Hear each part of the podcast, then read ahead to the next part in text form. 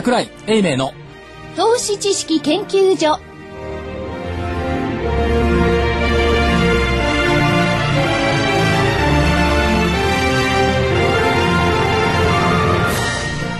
皆さんこんにちは。こんにちは。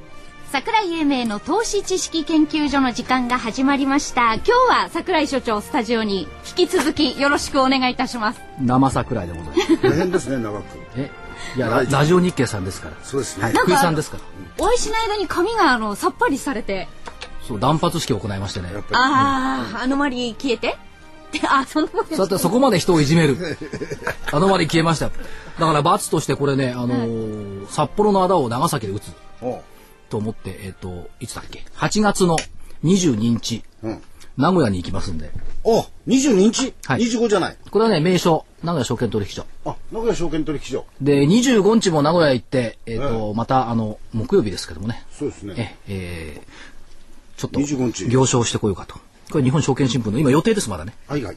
22日は月曜日ですね。月曜日です。これは我々関係ないですしかしねあの さえいや札幌京都、はい。あとどこ？福岡か。回ってきましたけども、投資家さんがねあのいやーいつも漏れなく聞いてますってわけですよ。おう。投資知識研究所。嬉しいですね。すごいですねね。うん。嬉しいでしょ、はい。北海道でしょ？うん北海道、えー、と京都。あと福岡。はい。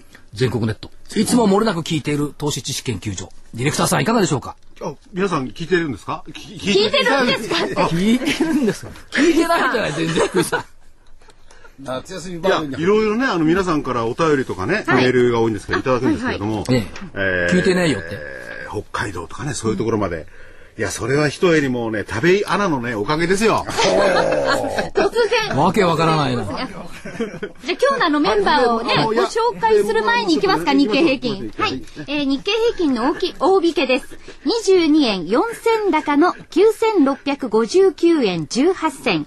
22円4000高の9659円18銭ということになりました。プラスがはい、そうですね。桜井所長、ずっとこの前のお時間もですね、はい解説をされていて。担当されてましたね。はい。どうですか？いやなんかね田中田中さんもうまいですよね、私あのラジオ日経で田中さんとあのいつもやるときは男祭りと。男祭り、はい。今日もね高値引けしたものがある。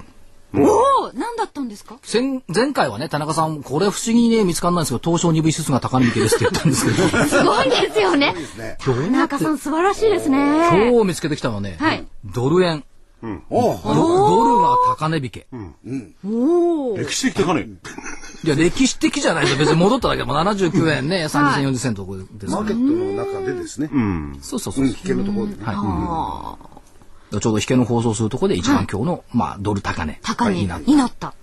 日経平均は確かにちょっと物足りない。そうですね。ですよね。ちょっとね。うん。ね、高値9768円までああったんですもんね。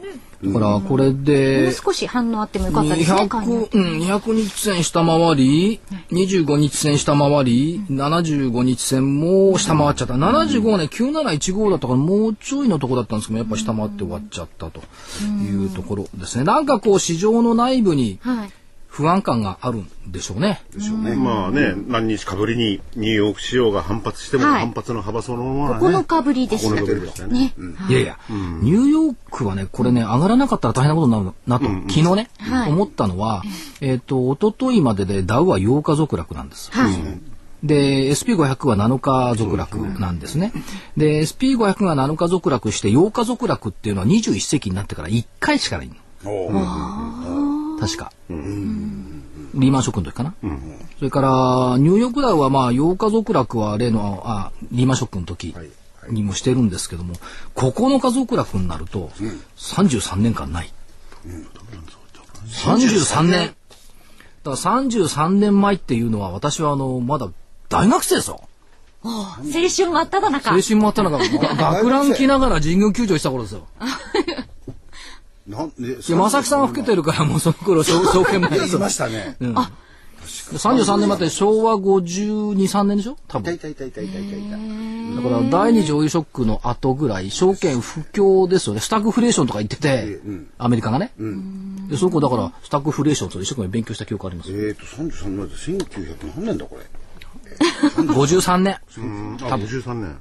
え、53合うんですか ?1953 年じゃないですね。じゃなくて、昭和53年昭和53 53年。年53年ですか。そう。78年でしょ？78年。まあその辺は後でじっくり考えるとして、まあ昭和53年にそういうことがあったと。だから正直言うとね、33年ぶりの9日続落ってのもね、経験してみたかったなという気もするんですが、一応プラスでは戻ってきた。だけど前場160ドル、前場とは言わないが、午前中ね、下げてますね160ドル安して一応戻ってきたんですが、それを受けた東京市場、今日はもう朝起きた時に、見ま、あ、見てないね、福井さん日経読まないからね。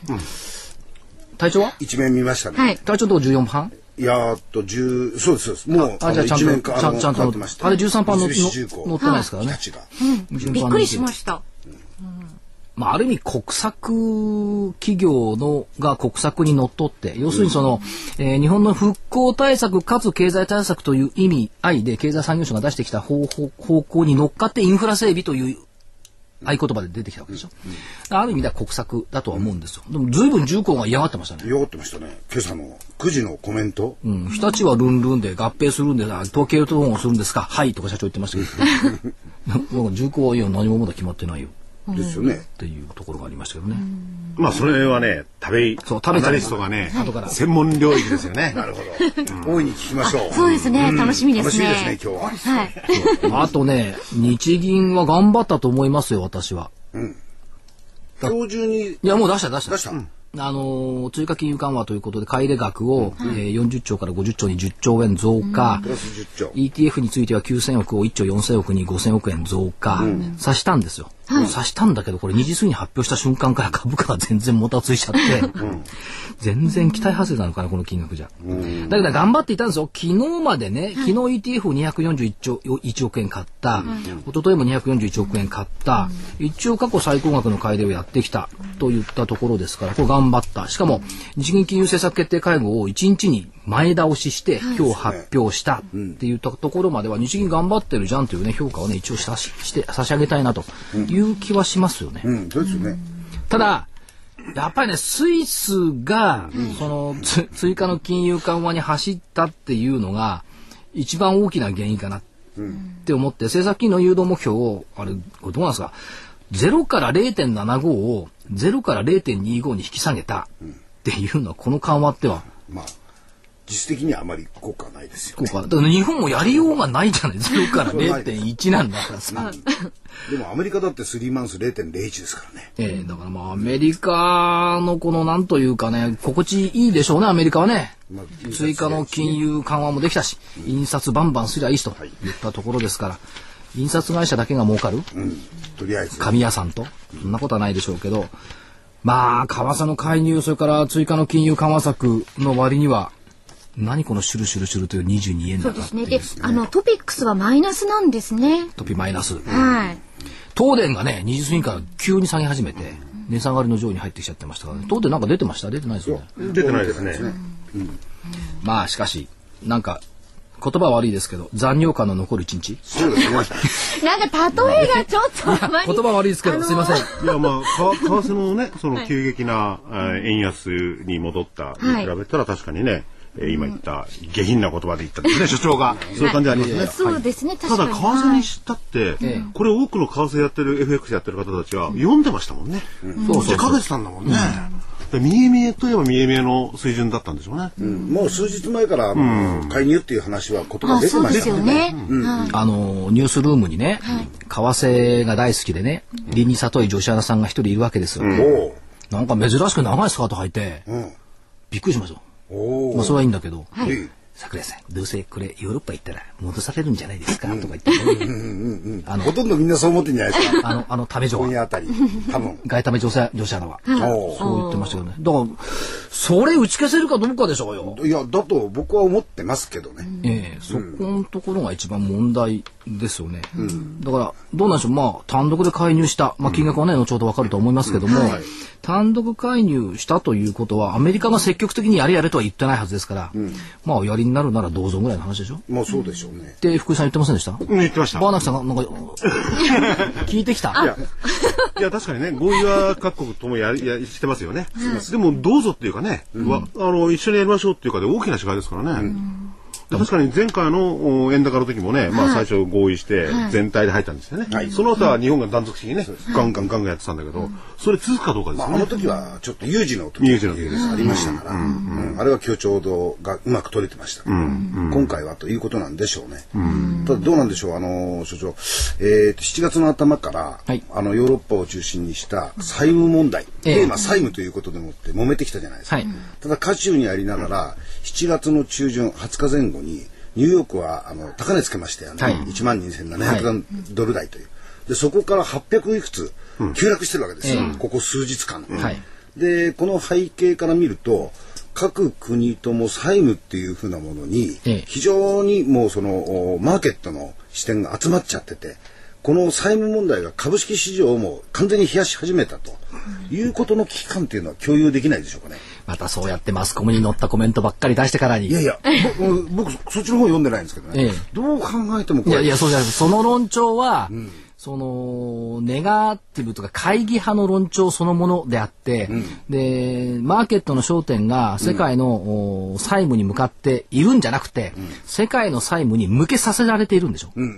表現によって物事全然変わっちゃうんですよ。なるほど。いや、でも所長、ええあの国際的な見方からすると、はいぱり日本人はね、ええ今までその辺から今でも目を背けてるけれども、はいやっぱりアメリカ人の投資家とか他の投資家でその辺敏感だと思うんですよ。違う違う。だからそれもっと言いたいの、その先を。だったらなんでこの国の通貨買うんだよって。だって GDP の倍の国債がある、それたまたま国内に個人しょあの資金があるからね、それで消化できてるからいいだろって言ってますけども、消化できなくなったらどうすんのうん。ですよね。でも。でもねでもね、そこにフォーカスを当てるためには、欧州、それから米国ともに、その、いいよ、自国通貨がちょっとお高い方向に戻ってもいいよというコンセンサスができない限り、そこにフォーカスを当てることは多分、め見えない為替の神様はしてこないんじゃない？僕たちはいいよ為替が変われても、うちの国の為替変われてもいいよっていう風なコンセンサスができたら、それこそ一気化成に、円高なんかバカ言ってんじゃないよ、円安だろうになってくる。その時に困るのは、企業でもなくて私たちよっていうことがという現実なんです。ですねはい。そうですね。いや、私たちよってのは企業じゃないです。個人。個人がね、個人っていうところでね、うん、そう思いますよ。でそれに対する防衛論が全くなくって、円高だ円高だ大変だ大変だって言ってること自体が、ちょっと怖い。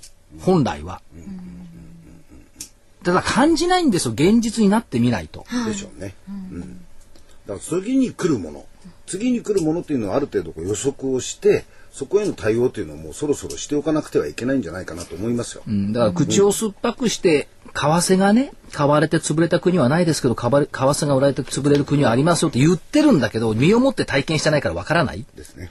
逆に言えば、為替が1円円高になることによって、トヨタが300億円も、為替差損出る。そっちばっかりクローズアップして、じゃあそれだけ為替損が出る会社が一体全世界、全日本で何社あるのよって話ですよ。代表的な例ばっかり出してきて、大変だ大変だって言ってますけど、本当は違うんじゃないのっていうところがね、何とも言えないところ、微妙なところです。ですね。暗くなっちゃったな。いや、暗くならないですよ。全然。暗くならないね。僕なんていうのは円が買われてもいいと思って なんで？る。国力の繁栄ですよ、これは。ね円変わったり、例えばね、1ドル30円とかなってごらんなさい。大変よ。上海行って帰って5000よ。5000円。そ、そんなになっちゃうんですね。そりゃそうでしょ。で、じゃあみんなでヤムチャ食べましょうって言ったら500円とかね。そうだね。だ例えば1ドル、極論ですよ。30円だったらもう、円をしこたま持ってる私たちは、円をしこたま持って、物あの、為替の安いところ行って生活したら、印象億万長者よ。ですね。今だってバリ島行って生活してる億そうそうそう。そう。うん。言ってる方とか多いで今度はあのすもんね。10万円で生活できる。海外生活とか。今バリ島で家いくらするんですかとねころでね、社長、あの、なんですか？バリ島の家5万円ぐらいで会長からの質問にもあったように、はい。まあそういう債務問題で揺れてると、ええ。えー個人投資家はですね、こういう時にどこを見ときゃいいですか？債務は気にしないでいいんですか？それともど、ど、どこを見ときゃいいのかな？こういう国際的にいろんなことが、大きいことが起こってるように見える社会の中で個人投資家はどれを見ればいい？それは僕は所所長のどこに行くか動向を見てきゃいいっていうそうね、いやいや、個人投資家さんって何の、株の個人投資家さん？株 ?FX の個人投資株家株。の個人投資家さん。これ言うとね、怒られるんですよね。見たこの間の土曜日の日経新聞の一面の左肩。土。曜日？こちら、さまよう個人投資家って。あ、出てましたね。うん。これね、象徴的なんですけどね、株式の売買は、えー必要なのは株価とチャートと板の3点セット。株式の売買は株価が、あ売買の対象は株価が動く銘柄。企業のコード番号が分かれば社名さえ知る必要はない。っていう投資家さんがいた。これ、嘘と思います本当と思います僕本当だと。あ、こういう方がいるかいないかそうそうそうそうそういや、中にはやっぱりいらっしゃるんじゃないんですかいや、中には結構多いんですよ。あ、こちらが多い。相当多い。見ないでしょ。あのねチャート見たりするから。ちゃちゃ、セミナーやってるとよくわかるんですよ。おうあのね、時々、あの、片村さんアナウンサーやってる、もらってるから、時々言ってるでしょ。はいあの大した話しませんから、銘柄コードと銘柄言う時だけ書いといてくださいってよく言うと、はいはいはいはいはい。嘘だろうと思うんですが、銘柄コードと銘柄言った瞬間にざわざわざわ書き始める。書き始める。多くの投資家さんこういう人多い。で、何を見といたらいいんだっていうそのポイントですよね。はい。そらやっぱり株価でしょ。ですよね。当たり前のことだけど、そこなんですね。それと逆に言えばね、見ないものの方がいいってのもあるわけですよ。毎日毎日変わるから、はいだってギリシャどうしたのよ。それから債務上限どうしたのよ。だあんまりこう過度にね、あの、吸収するのもいかがなものか。だから、日々の値動きと、まあ、専門家市場関係者の言ってることとの連関性を、整合性を取るっていう作業で、まあ、意外と十分じゃん。あとは自分の感性、相場感、はい。これは皆さんきっとお持ちなはずですから、例えばその、まあ、今日あたりね、ソニーが年初来安値更新した、こいつリバウンドするのかまだ下げるのかって、こういう判断でしょ？だからそこの判断力、っていうことだと思いますよね。そうなんですよ。で、この番組は何のためにやってるかというですね。はいまあ、当然、個人投資家の皆さん、そういうね、感性をお持ちなんでしょうが、その感性をより磨いていただきたいと。なるほどね。いいこと言いますね。この冗談の中にも、その感性を磨く種がはい。あるかな。ということで、なんか、次のコーナーに行きましょうか。そうですね。はいはい。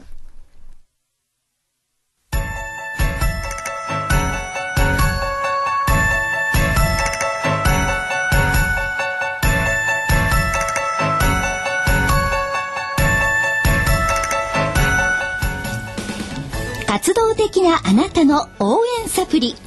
サプリ生活のグルコサミンコンドロイチン。サプリ生活のグルコサミンコンドロイチンは年を取ると少なくなりがちなグルコサミンとコンドロイチンを無理なく補います。階段の上り下りや立ったり座ったりが気になる方やお散歩スポーツを楽しみたい方におすすめです。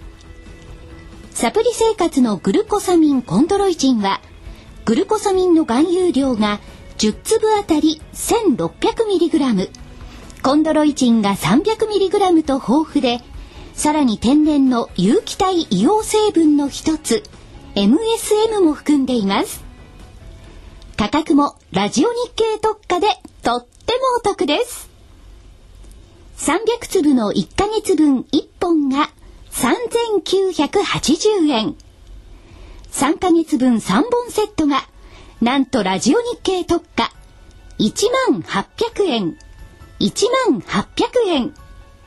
さらにお得な6本セットも同じくラジオ日経特価で1万8000円。1万8000円です。6本セットですと1日あたり100円です。いずれもお届けには送料700円がかかります。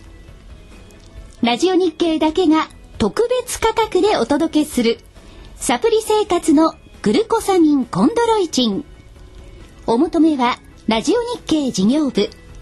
03-3583-8300 03-3583-8300まで。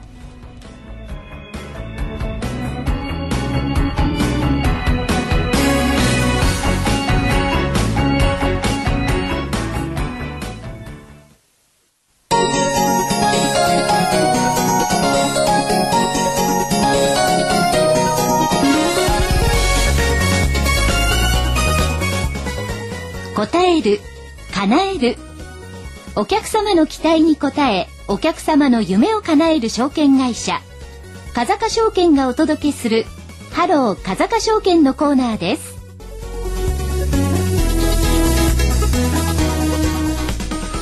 風賀証券市場調査部長チーフアナリストの田部井義彦さんです。田部井さんよろしくお願いしよろしくおます。願いします。こんにちは。こんにちは。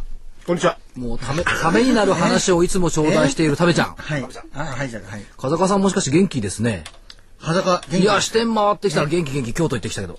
ああ、そうですか。私は先日焼津でセミナーしましたけど、もう支店長以下ですね、すごい元気でですね、お客様も元気でもう、えこれね、この間行ったら、かあわいい。の、京都で見せてもらったのね。クリアファイルというんですね、リアファイル。さんの。はい。ハロー、風かって書いてあって、はい。風か証券イメージキャラクター、風亀。あ、かわいい。あの、かわいい、こう、亀さんがとっても可愛くて、この、なんですか、甲羅の反対がお腹？お腹にの部分円マークが入ってんの。うん、このかわ風亀くいい。ん可愛いんで、そしたら、あの、一枚もらって帰ってきたらみんなこれ欲しい欲しいって言え、うから。私も欲しいです、これ。ありがとうじゃあじゃあ今ございます。今日、今日、今日、ためちゃんに10枚持ってきてもらったから1枚あげる。ありがとうございます。このファイルはね、いい。うん、とっても可愛いです。そのちゃんの営業客に言ってもらって、風賀証券プレゼンツ、風亀ファイルっつやってもらおうと思って。え そうです。車掌いっそのことをなんか、ね、社員証をそれに変えてもいいかもしれない。あ、なんかもう、それで話が盛り上がりそうですよね。風亀バッジ？風亀バッジあそれいいかもしんない。えお金が貯まりそうな感じしますよ。はい。いや、あの、亀ってのは縁起ですもんね。ね亀は千年万年、え、万年ですね。カメラ何年。竜宮城に行きゃ乙姫様もついてる。そう。です。いや、うちの亀が昨日死んじゃったんだよったら、1万年目だった。いや、僕亀飼ってるんですけどね。田部さん、真面目な、真面目な話をね。はい、今週もお願いいたします。えーと、じゃあ何？じゃあ、田部さんどう見てんのよ、今回の重工あ、私。まずそこですそうですね、私はあの、大企業が行くべき道の姿、はい。あと日本の国策としての先ほども言ってましたけど、インフラ輸出、はい。という部分で、私はああいうものがですね、もっと行われてくると、ええ。まあ、この時期にですね、あの、これからの株価のはい。弾み、私はなると思ってですね、はい小躍りまでいきませんけれども、ええやっちょったかなとちっちゃい。ガッツポーズはしたんですけど、ももしあれが本当に行くんかどうか、まだこれから難しいところあるかと思いますけど。はい。はいで一方、逆にね、あの、反対事例が3つ一緒になったメガバンク、ああ、はい。どれもろくにロックワークしてないような気がするんです。ああはならないですよね。えあの技術をがの融合ですから、はいえものづくりの融合、強いて言えば特許の融合になりますので、まあ違うと思うんですけど、なああのメガの時は、ええ人の融合がうまくいってないってことだね。どうなんですかね。か組織がそのまま残っちゃってたから。だから、バンクと違って製造業があって、鉄鋼とかそういうのはありますよね。そうですね。それがどうだったのかとかね。ただね、まあの、投資、投資家さんはね、やっぱり懸命だったのは、鉄住金の経営統合の話の時は、わーっと買い継いでそこが天井になった。今回は、えっと、売買再開、5分後に会計が2発ぐらいで寄って、あとずっとそのまま推移してて、ちょっと高値よりは安く引けたっていう。寄り点にしなかったっていうのはね、やっぱりね、これ学習効果出てきてますよね。今日のあの産経新聞に、あのーこの2社の2000年以降の、あの統合の経緯みたいなのがちょっと出てるんですね。製鉄部門ですとか機械関係のとことかね、それから海外のあの部分、それから水力発電。これあのもう2000年以降で、あの事業部門ごとに統合してるような。いや、部門ごとには合弁会社作ってる。作ってるんですよね。うん。だからこのスタイルでいければ、えースムーズに、えー銀行と違った、あ形にならないか銀行とは違うということですね。はい。はい。でまあ、ぎそうですね。技術の融合って先ほど言いましたけれども、それを行ってきて日立もやって黒字化してもどんどん利益が増えてきているという状況で、まあ、三菱重工さんの方もそうですので私は面白いんじゃないかなと思ってはいるんですけど。なるほど。えー子会社の方とか大株主になっている会社もたくさんあってですねそちらの方に株価目を向けても個人投資家の方はいいのかなと思うんですけどね。あのまあ三菱重工が大株主になってい。る会社その意味では今日あの日立物流だとかね、うんえー結構動き良かったですよね。あとはその日立火星さんとかね、まあいろいろ大好きな新神戸。あ、新神戸もそうですね。もういろんなところに世界中に行っちゃうんじゃないのかなとかいろいろ思ったりとか。で、今日も大好きな銘柄何個か持ってきてもらった。あ、はい。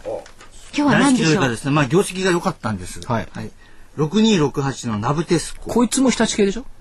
そうなん。それ狙ったのやっぱり今の伏線は。いやいやいやいや、それ、それはちゃんとあの、あれなんですけれども、はいえーこの会社はですね、この第一四半期の決算が終わってですね、まあこの第一四半期というのは皆さんご多分に漏れず良くなったと言っても減益幅が大きかった会社が多かったわけですね。で、この日立なんか99%元気だもんね、第一四半期は。そうですね。はい。あ下じゃないトヨタあトヨタトヨタ、トヨタですね。はい。それナブテスコの場合はですね、終わった期前期がですね、もう過去最高益更新してるんですよ。はい11年3月期が。それでこの第一四半期なんで、まあ今回しょうがないだろうと思っていたんですけども、41%増益。ですね。しかも、ただ単に利益の額を伸ばしただけじゃなくて、営業利益率の方も、あの、前回ですね、第三四半期の時に、あの、前期の第三四半期の時に13.9という営業利益率をはい。叩き出してるんですけども、今回はそれに次ぐ水準13.5ですね。非だから常にまあ、高いい。ろいろリストラ効果も含めてきて、ええ。やってきたってことですね。はい、あとはそのトップラインであります、そのこの会社は減速装置といって、はい。ロボットの関節部分に使われるですね、あの装置があるんですけども、非常にあの、モーターの回転をトルクに変えるということで、あの、重いものを軽く持ち上げてしまうようなですね、非常に大切なものなんですけれども、はい。まあそれがどんどん伸びていってますというところなんですね。なるほで、この会社、まあ終わってきはいいけど、これからどうなるんだっていうところなんですけども、こういった円高でよくわからないような時期とかはですね、やっぱり私は受注産業の会社が面白いと思うんですね。はいやっぱり受注を抱えていれば、その受注っていうのは3ヶ月から6ヶ月後には売り上げに変わってきます。ええので、やっぱり受注が取れる前も日記の説明もしましたけれども、ええまあそういった会社っていうのがですね、このナブテスコさんも受注産業の最たるものなんですね。どれぐらい残価がええですか、あの、ちなみにですね、2011年3月期終わった期の受注残というのがですね、あの、この精密機器というのが先ほど言った減速装置とかいろいろ入ってるんですけども、はいそれが81%受注残ですよ。えが、あの、81%増の96億円という、はいまあ数字なんですけども、はいまあそれが主力の部分とかその時抱えてるんですね。で、これどんどんどんどん受注残ですから売り上げに変わっていってるわけなんですけども、この第一四半期末にさらにですね、あの、10 117億円まで増えてるんですね。はいでですから、一生懸命物作って外に出してるんですけども、どんどん受注も44%も受注受注も増えてですね、受注もどんどん取ってきちゃってるので、積み上がっちゃうと。なるほどいう状況ですね。はいこれだけの円高化でも、お客さんが円を持って買いに来てるかどうかわかりませんけれども、あの、受注をどんどんどんどんオーダー出してきてるということですね。はい何もこの、それだけじゃなくて、あの、油圧機器とかですね、航空宇宙関係とか、あとは輸送用機器関係とかにもですね、あってですね、はいまあ、おしなべて全てというかですね、あの、受注が、えー強くいってますよということ。もうね、誰が見ても綺麗な業績です。まあ、すいません、その、はい。受注はポイントだとおっしゃいましたけど、はこれは例えばね、はいえー業種なんですが、建設とかね、ええプラントなんかでもやっぱり受注がポイントですか？そうですね。やっぱりあのーやはりその受注っていうのは契約して必ず来るというものではないんですけれども、やはりですね、その受注が取れるということは、先ほどから言ってますように3ヶ月後、6ヶ月後に売り上げに立ち上がる可能性の方が高いということで、でいずれ売り上げに立ち上がるんですから、円だ円の早めの円高の手当てをするとかですね、機材の手当てなんかもできるので、どちらかといえばですね、受注があるあればこそ、その円高対応、いろんな対応ができるんですね。だって船会社なんか、船会社だ造船会社なんか受注なかったら、3年先から遊んじゃうんだってやめちゃうようになっちゃうわけですよ。でも、あのー一般的なね、この番組を聞いてらっしゃる投資家の方は違うんですけども、最終的な数字しか見ないんですよね。そうですね。それだとちょっとあれそうそう。ですね。だからね、今日は食べ。だから今度、いいことを聞いたじゃあいいポイントを教えていただいた食べちゃんでしょ？でも作ったらどう？あごめんなさい。いいですねあの途中で話を。いやいや、はいはいはいあので、まあ、どうぞもうちょっとあるんですけども、それこの会社今中国が小松とか日立さんがちょっと中国の研機の見方を少し下げてきたんですけども、この会社はですね、中国の研機メーカーに対するその油圧機器の売り上げっていうのは15%増えますよっていう見通しは下げてないんですね。これで建設機械メーカーにもこう油圧機器なんかを収めてるんですけども、日系メーカーは若干落としてるところがあるんですが、あの中国の方も現地の建設機械メーカーはどんどんはい。あの、売ってくれ、売ってくれということで忙しいんですね。ですから、やっぱり仕向け先が現地のたくさん売っていたということなんで、高性能の油圧機器を持っていたということですから、やっぱりちょっとこの辺も小松とか、あの、日立研機よりもいいところが少し出てきてるなという感じですね。結局だからこれサプライチェーンの回復が想定より早かったのはこういう企業が頑張ったからなんです。まああのナブデスクに限らず7200万台の自動車部品だとかみんなそういったところが頑張ったからサプライチェーンの回復が早かった。だから第一四半期多少減益になっても下期についてはグワーンと伸びてくるっていうこれができるのはこういう会社たちが個々個々頑張ったって話ですよね。そうですね。はい。えなんかそのそもういいこと言うな。その向こうにね。えそのはい。向こうに、。あね、まだ、ちょっと目目にちらちらつくのがと見えてねこれこれ。いるものが。きっとね日本全を言いたいんだろうと思うんですけど そうじゃなくて僕が聞きたいのは MTN6472、これ僕私の実はあの昨年末からの注目 注目銘柄。あ、そうです。NTN。NTN 曜部屋昔の。呼べやですね。ね、あの、等速ジョイントと言いましてですね、あのー車のこれもエンジンの動力をですね、今度はタイヤに伝えるためのですね、ベアリングって言うんでしたっけ？じゃないんですそうですね、ジョイント部分ですね、エンジンとそのタイヤをつなげてる部分なんですけども、まあ非常に今は前にエンジンがあって前のタイヤが回っていてですね、それでハンドルも切ったりするんで、すごく性能のいいものじゃないとですね、耐えきれないんですね。それは NTN さんがうまく開発してですね、なんとあの外資系のメーカーとかにも、もうずいぶん前からでも入れてってるんですね。普通、あの、談合問題は？そうなんです。談合、そう、談合問題があるんですけど、これ、それがさ、高値つけたとさ、ずっと下げてきちゃったのよ。最高益出したのに。えーでも談合問題はですねこれはあの他の会社さんもみんなそうなんです米粉とかね。じええええ自動車め自動車部品関係っていうのはですねみんなこう、3社とか4社にこう、はい。なってきてますので、ええどうしてもですねこう仕事が忙しくなってきたりなんだりするとですね。まあいろいろ裁判が好きな国がですね、ええ。まあ訴えてくるというところだというふうに思う程度で私は本当にいいと思いますけど。ということは、まあ、あの、ことわざにある事件、事故は買いの銘柄にそうそうですそうです。このことわざでいいのかな。あはい。イベントリスクっていうのは私は買いじゃないのかなというようなふうにあと、あの、タイヤの中にモーター入れちゃうっていうのやってるじゃないですか、今。ああそうですね。今、それは鈴木でね、鈴木自動車で、もう多分30万キロ以上試験してると思うんですタイヤの中にモーター入れちゃう。ええ。だから車、車体本体にモーターいらないから、軽くなるんだ。だから電気自動車になると今のね、はい。エンジンじゃなくて。ガソリン自動車と全然違う構造になるから、先ほど言ったねこの NTN も、はい。電気自動車に対応してるのかなと思ってたんですけどそういう形の対応はしてるわけですね。そうですね。あの、やっぱりその、でも右と左の回り方が違ってたら全然ダメですから、ジョイントさせて、い。や、これね、安くするとね、昔ね、ホンダが 4WS って出したのよ。四輪駆動、本当の。あはい。で、これバラバラに動くの。すっごい人気だったんですよ。あのね、プレリュードって 4WS ってなってたの。ああはいで、私乗ってたんですけど、これね、次の商品が出てこなかった。理由、売れないんじゃないの、高すぎてもう作れない。コストが合わない。だからコストが合ってくれば、そういったところにね、多分出てくる。運転が難しかったんじゃないや。え？じゃあ運転が難しかったわ運転簡単簡単。だってく90度の感覚で車庫入りできたんだもん。いやじゃあ皆さん立ち上がってくれたらちょっとねあみんなそれぞれに動くから。あのーそう。体操してください右手右手と左足と右手と左手をバラバラに動かして。結構人間難しい。んだは難しいですよ人間は。車なんだ。から、車。でもかっこいい車でしたよね車体あものね、ライトがカパッと開いてね、うん。ポリシーみたいにピュッと開けてね。結構あの女性に人気だったからそういう目的で乗ってる方多かったんじゃないですか。どうぞ。はい。はい。ね NT NT ですか？はい。そうですね。はい。ですから、あの、なんか、話がずれてきてて。すみません。私のか私もいつも脱線させて。あの、なんか、そこ抜け脱線ゲームとかに昔ありましたよね。そんなそれは田部井さんから脱脱線しますその散歩が取れるみたいなアナリストがそういうこと言っちゃダメなの。はい、わかりました。はい、ごめんなさい。えーっとですね、それであの、国内の生産の方もですね、非常に今回復してきているような状況にありましてですね、あのー国内の開生産が回復するということは、やはりこれがいろいろ海外のメーカーに部品が運ばれて、それで海外のメーカーの自動車がまた生産始めたりします、国内メーカーが。ですから、今アメリカの売り上げなんかもですね、ちょっと落ちてたりしてますけども、こういった部品が今滞ってたものが順順次これからいきますので、はいまあ私はアメリカの自動車の売り上げ等に関してもですね、えー今後そんなに心配はしていないというとはいころがあ、り了ます、解です。あとは何 ?4205 の日本勢にも注目と。そうですねこういったところですね。はい。えーそれでは、風賀証券からセミナーのお知らせです。えーまずは、あの、桜井所長のイブニングセミナー。これは風賀証券の本店で行われます。8月は10日の水曜日、そして24日の水曜日の2日間。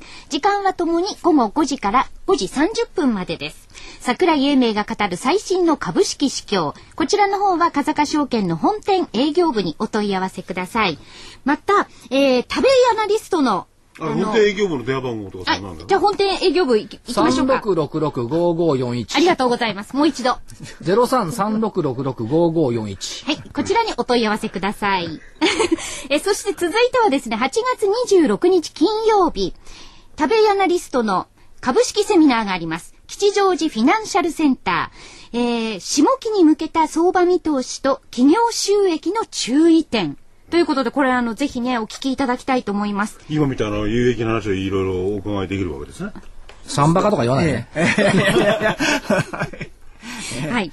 で、こちらの方は吉祥寺フィナンシャルセンターで、いいですか ?8 月26日金曜日午後3時から行われます。じゃあこちらをちょっとあの電話番号の方はコールセンターの方にまずお問い合わせをいただきたいと思います。01202096ありました？かここはまりました？吉祥寺ありました0422238461。はい。0422238461です。はい。そちらにお問い合わせください。合ってますね、今本当に。合ってます合ってないとご迷惑かかる人がいる。えそしてもう一つ8月27日土曜日午前10時30分からお昼正午まで投資信託セミナー日本株ロングショート、えー戦略ファンド愛称成長の風の、えーセミナーがあります。会場が三鷹産業プラザ。こちらの方はコールセンター0120-20の9680。0120-20の9680番にお問い合わせください。また、風賀証券のホームページご覧いただきますと、詳しいことがわかりますので、ぜひ、ね、ホームページの方もご覧ください。風かであって風亀って入れちゃいけないんですよね。風風風で入れてください。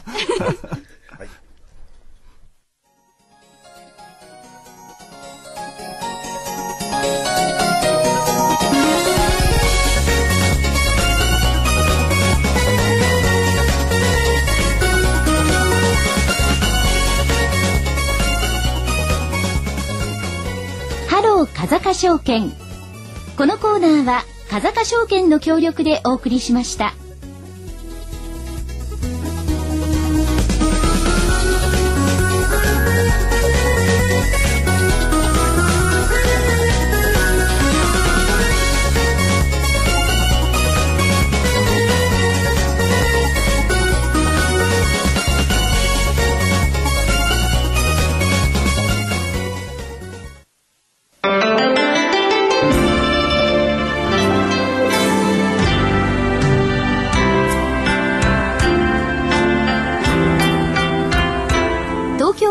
と東京女子医大の研究成果を生かし先端医薬品開発のナノキャリアが作り出した新しいタイプの美容液エクラフチュール W をラジオ日経がお届けします。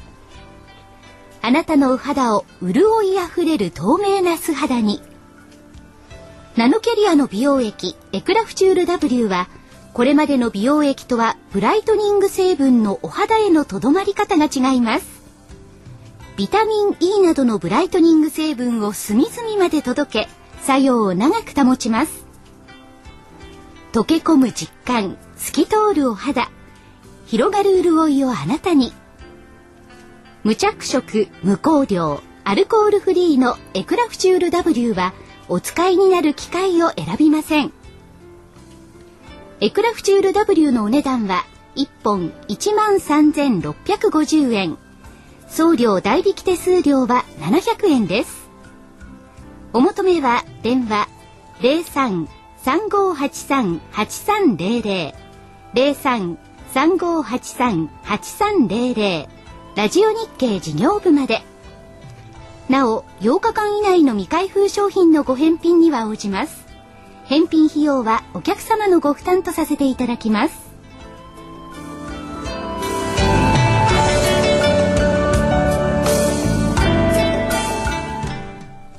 さあ、それでは、えースケジュールからお願いします。はい、えーっと、明日の夜ですね、えーっと、アメリカの7月雇用統計が出てきます。ADP 雇用統計が10 11万4千人だったかな、なんか想定以上に多くて、で10も万、人予想なんでいや、ただ、前月ね、15万人つって雇用統計1万9千人で騙されてるから何とも言えないって言ったところがありますけども、まあ雇用統計、一応通過することが重要。何？だそんなもんだってみんな気にしすぎるの。そ。んなもんね、道路とかすんなんじゃねえんだからね。でもその割にはこう意外とね、動きますよね。皆さん。その時だけね。その時気にするだけ。はい。い。やでもこれでやっぱりね、あの先ほど財政はね、こっちに置いといてもらって、景気はね分かるからね、注意しなきゃでわからないっつうのいい加減なんだから。でもアメリカはねそう。あ。のコメント見てたらね、はい。来年の大統領選挙、はい。雇用だとうん、そういうそうそうふうに出てます。それは誰でも言いますよ、それはね。だからこれはちょっと面白いから、注意して。まあまあ、まあ、見ることは必要ですよ、見ることは必要で、出たら忘れる。はい。えっと、所よ長長生きするわ。8日月曜日。なんで？米先物上場、あんまり関係ないな。8月8日。はい、ね。そそれから7月の景気ウォッチャー調査が出てきます。これは民間のやつですかね。ここのマインドをちょっと見たい。これね、許せない。はい。アメリカ下院9回。これ ?9 月5日まで。ずいぶん長くお休みされるんですね。そう。だから、何でも通しておかなきゃいけなかった。そうですよね。それから、えーっと、9日。国内は7月の工作機械受注。それから FOMC が始まります。これどうなんでしょうね。また、金融緩和していくのかどうか。で、3年国債の入札。それから中国の各種経済指標の発表になります。ここで中国の金融緩和があると嫌ねっていうとところですね。えー、10日、企業物価指数国内ですね。それから楽天が電子書籍配信サイト、ラブーかな？ラボーかな？これの端末をパナソニックが端末販売してきます。アメリカは卸売在庫。それから10年国債発表。11日木曜日、6月の機械受注、7月9日、7、9月の見通し。が7月のオフィス空室率、アメリカ30年国債入札。福井さん休み？え？ああ、いつですか？来週 ?11 日木曜日。私、休まさせていただいてよろしいございましょうかあ、全然問題ございません。あ、いない方がいい。いやいやいや。12日金曜日。オプション S q 早いんだ早いです。あっという間に回ってきますよね。あとはアメリカ小売売上高、それからミシガン大学消費者信頼感指数と出てきますが、やっぱり明日の夜の雇用統計、はい。それから、えっ、と、12日金曜日に向かってオプション S q に向かってどっち向かうの、って言ったところ。はいそれからアメリカの債券、国債の入札があるからちょっと懸念というところですねで。先ほどちらっとね、所長が言った FOMC、はい。金融緩和出てくるのかどうか、これどっちに見見たらいいのかな、えっとねここで出てきたらまた、あれ、円高じゃねえかって感じです。そうそうそう。だそれが嫌がってるんですよね。それとね、えっ、と、去年と一緒、えっ、と、バーナンキさんが、ジャクソンホールで26日にまた演説するんじゃないか。そこで表明する期待感ってのもあるわけですよ。だから微妙ではあります。少な少なくとも日本の日銀は多少動いたんだから FOMC もちょっと触発されてもいいんじゃないのという気はしますね。来週の見通し。先先週良かったですね、札幌にいてね。ね今週は難しかったもんね。今週の見通し言うの忘れちゃったもんね。聞くの忘れちゃった。あ、よかったよかった。いやー、あえて所長のことは言わなかったんだと思ういやいやいやいや、えー、来週の見通し。これ気合入ってますよ。加減9600等円。うん気合入ってるな。入ってるでしょ？下アローワンス40円しかないんだから、8月3日安値。上限1万飛び149円、7月22日終値。えーで、覚えておいていただきたいのは、大震災以降、続落は3日までしかしてません。はい。国内は。はい。だから2日続落したら、3日続落したら翌日上がるんじゃないかっていうシナリオあり。それからね、騰落レシオがね、下がってきたんですよ。昨日の段階で95ポイントまで下がってきた。もう15ポイントぐらい下が下がってくれるとね、頑張ってになってくるんですけども、おもう一回言います。加減見通し9600ト円。上限1万149円。よ要するにこっから下はないでしょ。1万、ああ、9600等円以下はない。ない。ないんじゃないか。要するに昨日の安値を下回らないんじゃないの。はい。これが明日モルクも崩れたりしてね。まあ来週福井さんいないからいじめらんないし。でも、私と会長がいますもんね。ね。でも僕らはあまりきつくし、力そうそう、うんまあ、所長あってですので。いや、あのね、皆さん個別株、はい。お持ちのね、はい。そのことだけで日経平均あんまり気にしてないかもしれないけど、それは指標になるしね、この所長の一言一言、みんなが耳をそば立てて、はい。いい加減に聞いてるかもしれないから。いや、ちょ、ちょ、ちょっとね、はい。ちょっと言わせてもらうとね、あの、個別ね、夕刊富士ってあるじゃない。はい。突然来て、はい夕刊富士でない株価ダービーっていうのやってるらしいのよ。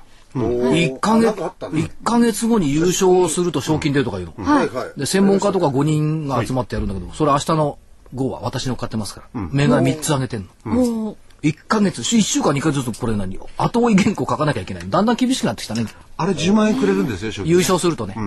北浜さんがもらったんだ。あそうなんですか五人のレースなのそうそう。そうそう。北浜さんなんつは東京電力の安いところ入れたらさ倍になるわな、そう。だからそんなもん買っていいのかって言ったの。いや、これはくれよって言うの。それで終わった途端にさ安くなっちゃってね。北浜さんついてるな。はまあ、月も相場のうちです。そうですよ。い。まだ他には、はい。所長の方から。い。や、以上大丈夫ですよ。まあ、いずれにしても。お知らせ問題ございます。9610がそこと。はい。はい。ということですね。はい。それでは、えー番組からのお知らせです。桜井英明の投資知識研究所の7月号の DVD が、ね、好評発売中です。7月号のタイトルは、人の心を知れば投資はうまくいく。英明流先回りの投資心理学。サブタイトルは、投資の第一歩は、他の投資家の動きを予測すること。他人の心理動向が分かれば先手を打てる。ということで、え DVD 価格は8400円です。お求めはラジオ日経の事業部までお電話ください。03-3583-8300。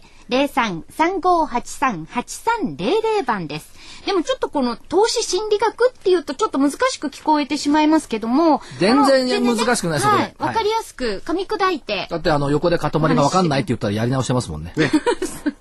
いつもそうですね。人の投資とかさ、やっぱ人の心ですよ。人がどう思うか。これわかるといいですよね。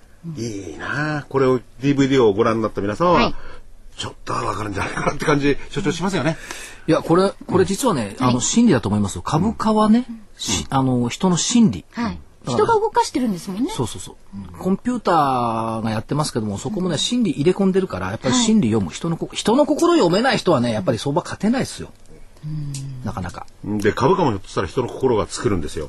だから、この9000円台という水準は何なんだって僕は常日頃から怒ってるんですよ。日本人よ、自信を持て。あ、それは大事。それ重要。ちょっと自信失いかけてますよね。もっと行こうじゃないか。僕は休んでる間に一つ そこへ行く。1万数千円ぐらいの株価を聞きたいな。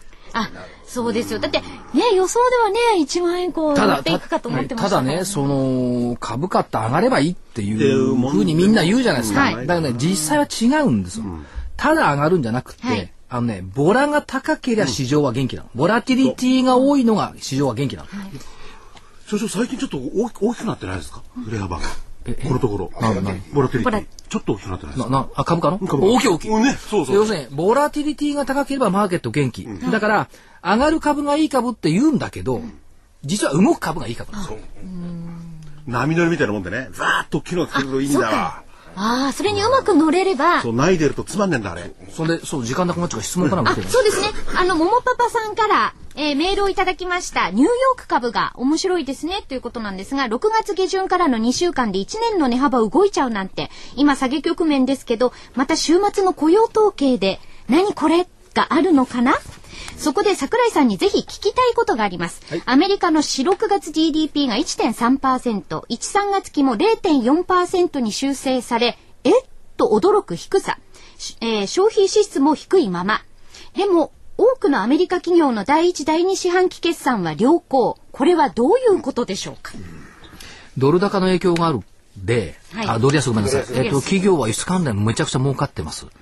で、その代わり個人については、買うものが高くなってるから消費できないんですよ。ドル安で。あ、ドル安の影響で。うん。それと、あと企業は雇用を全部海外に持ってってるから、個人の雇用が伸びない。だから余計に個人痛めつけられてる。個人を犠牲にして企業が儲かってる。これは、日本も一緒。アメリカもそうだけど。どんどん外に出てってリストラ作だっこの構図をよく読み解かないと、はいなんでってなるんですけど、これ日本もアメリカも一緒、この構図です。